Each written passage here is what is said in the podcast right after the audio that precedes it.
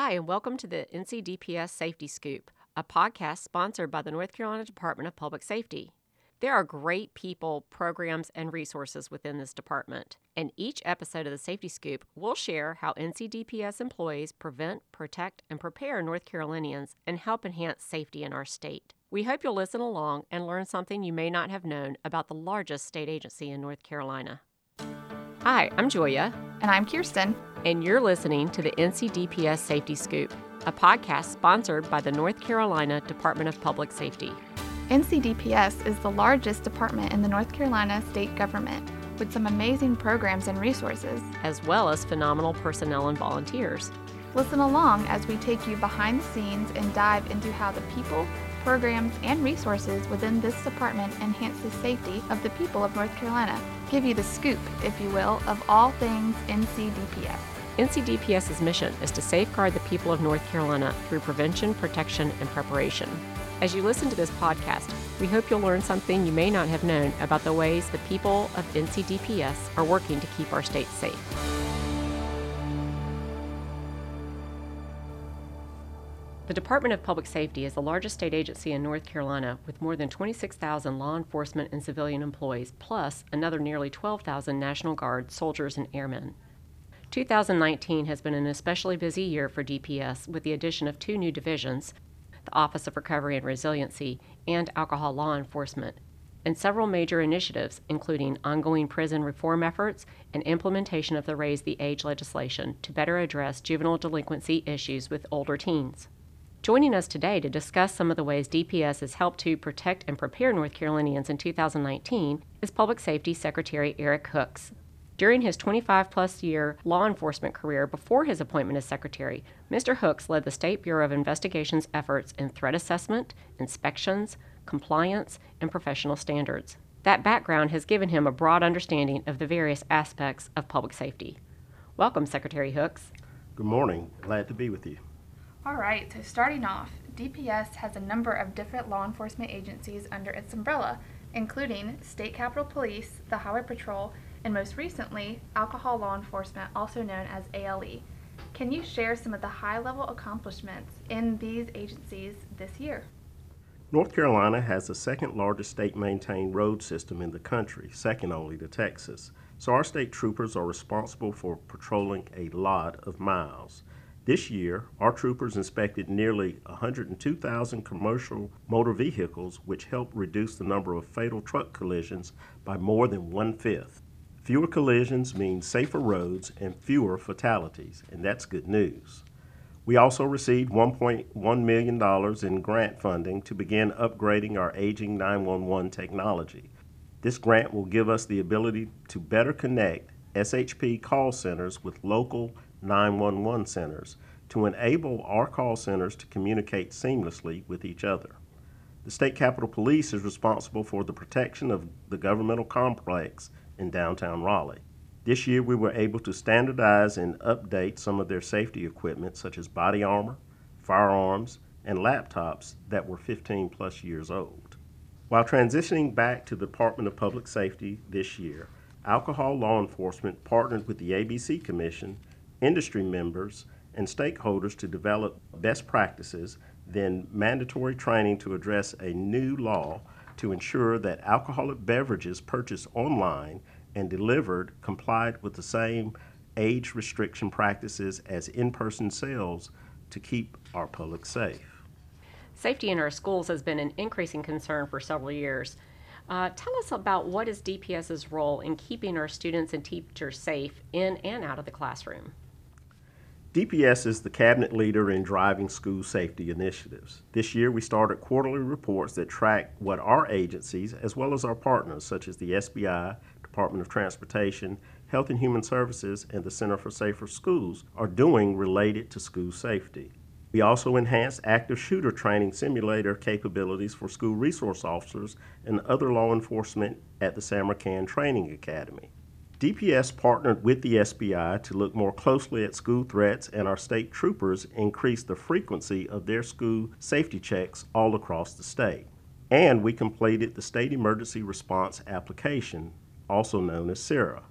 That allows law enforcement, emergency managers, first responders, and telecommunicators to access and view facility schematics, data, and real time event information. Very cool. So, for those who don't know, prisons, probation and parole, as well as reentry programs also fall under DPS. You have made prison reform a major initiative during your tenure. Tell us what's been done in 2019 to help with those prison reform efforts. Sure.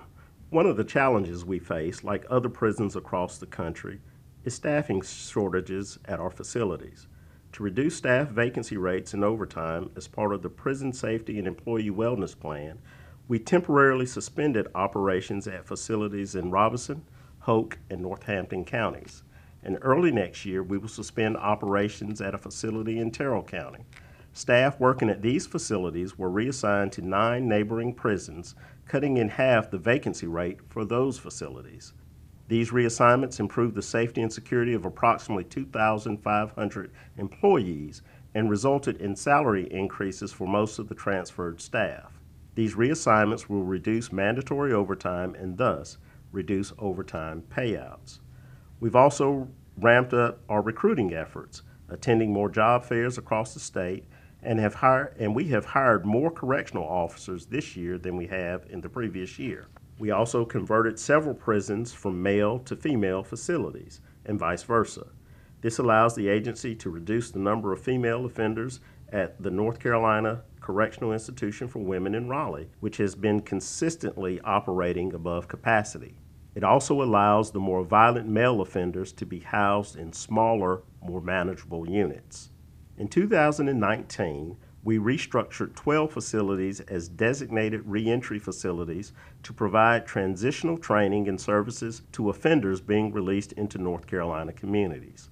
This is important because about 95% of those who have been in prison will be released to our neighborhoods again. We must do all we can to help them be successful in reintegrating back into our communities so that they do not create new victims and that they are productive members of society. Recently, the seven person Prison Reform Advisory Board completed nearly 20 months of reviewing recruitment, retention, hiring practices, benefits and safety and security enhancements, and they provided 30 recommendations to improve staff safety in all our facilities. We're reviewing those recommendations to see which ones are already have been initiated and which will need legislative assistance or further consideration. Providing more safety equipment has been a priority for the department. We have issued stab resistant vests to 13,000 certified employees, and more than 1,800 new cameras have been installed in our prisons. DPS and prisons leadership will continue to investigate best practices nationwide to make our facilities safe for staff. That's a lot. But in addition to the adult correctional systems, Department of Public Safety also has oversight of juvenile justice issues as well. What are some of the major endeavors this year for juvenile justice? Well, we're very thankful to have Deputy Secretary Billy Lassiter uh, leading our efforts in juvenile justice. Most of our focus in juvenile justice for the past two years has been to prepare our agencies, employees, and other stakeholders for implementation of the Raise the Age law that went into effect December 1st. As you can imagine, preparing for the 16 and 17 year old offenders to switch from adult court to juvenile court systems takes a tremendous coordinated effort across multiple jurisdictions and levels. Our staff has worked tirelessly with local law enforcement agencies, court officials, schools, counselors, and dozens of others to prepare for this much needed change. We've also been working with juvenile residents in our centers to provide various academic and training programs. We have a string ensemble at one of our development centers, hands on training in telecommunications and fiber optics at another, and at another, there's a gardening and nutrition program where students learn to grow and prepare food. Learning productive, healthy, real life skills help these students develop a sense of pride and responsibility that is critical to their success once they leave our facilities. Juvenile Justice has also developed a web based resource guide for juvenile services and programs all across the state. That's right. I think we covered that and talked about that in a previous version of the podcast that featured Raise the Age with uh, Secretary Lassiter. So we ended 2019 with North Carolina in the midst of its largest ongoing hurricane recovery operation ever. Since September 2016, four hurricanes Matthew, Florence, Michael, and most recently Hurricane Dorian have resulted in federal disaster declarations in 77 of the state's 100 counties. Some of these counties were declared for three or all four storms. DPS is leading the recovery efforts for these storms. What is the department doing to help families and communities recover? And given the increasing frequency with which the major storms are occurring, what are we doing to mitigate damage from future storms throughout the state?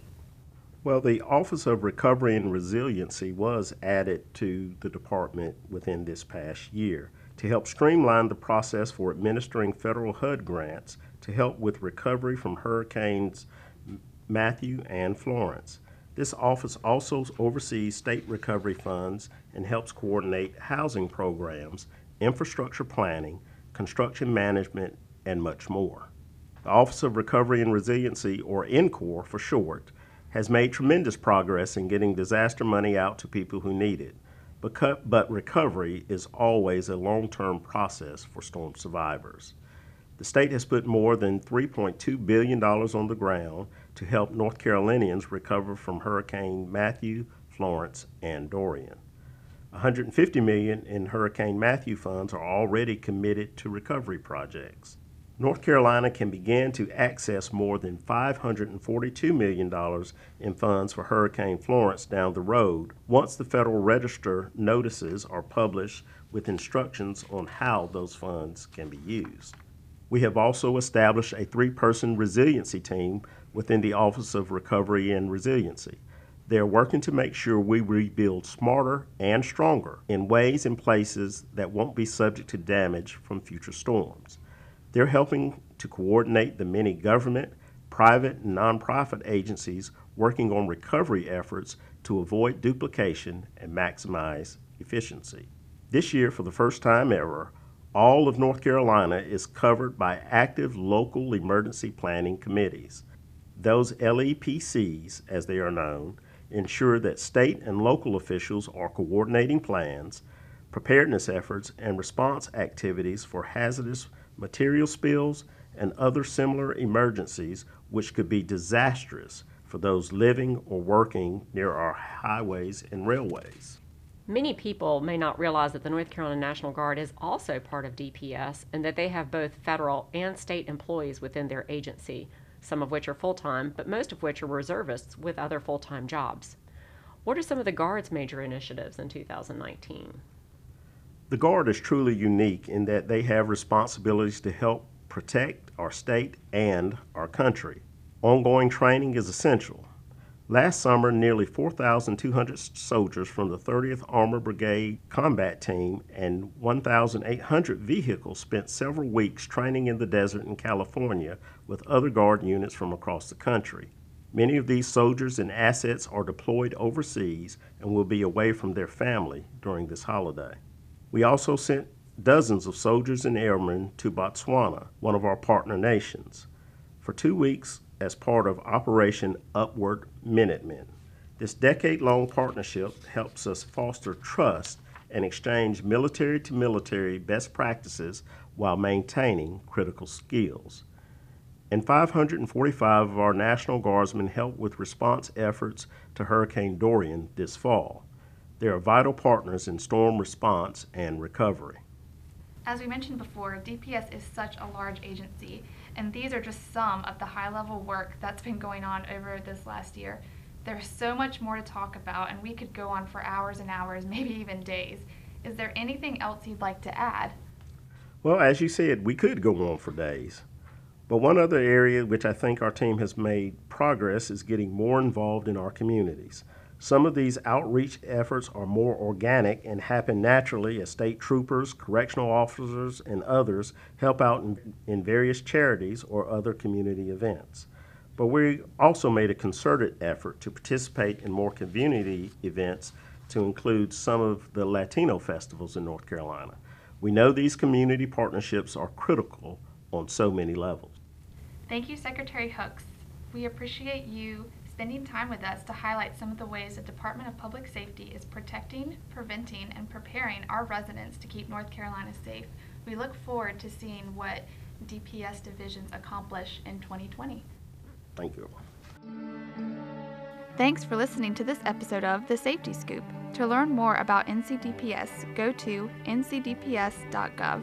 Tune in next time on your favorite podcast app to hear more behind the scenes stories from the North Carolina Department of Public Safety.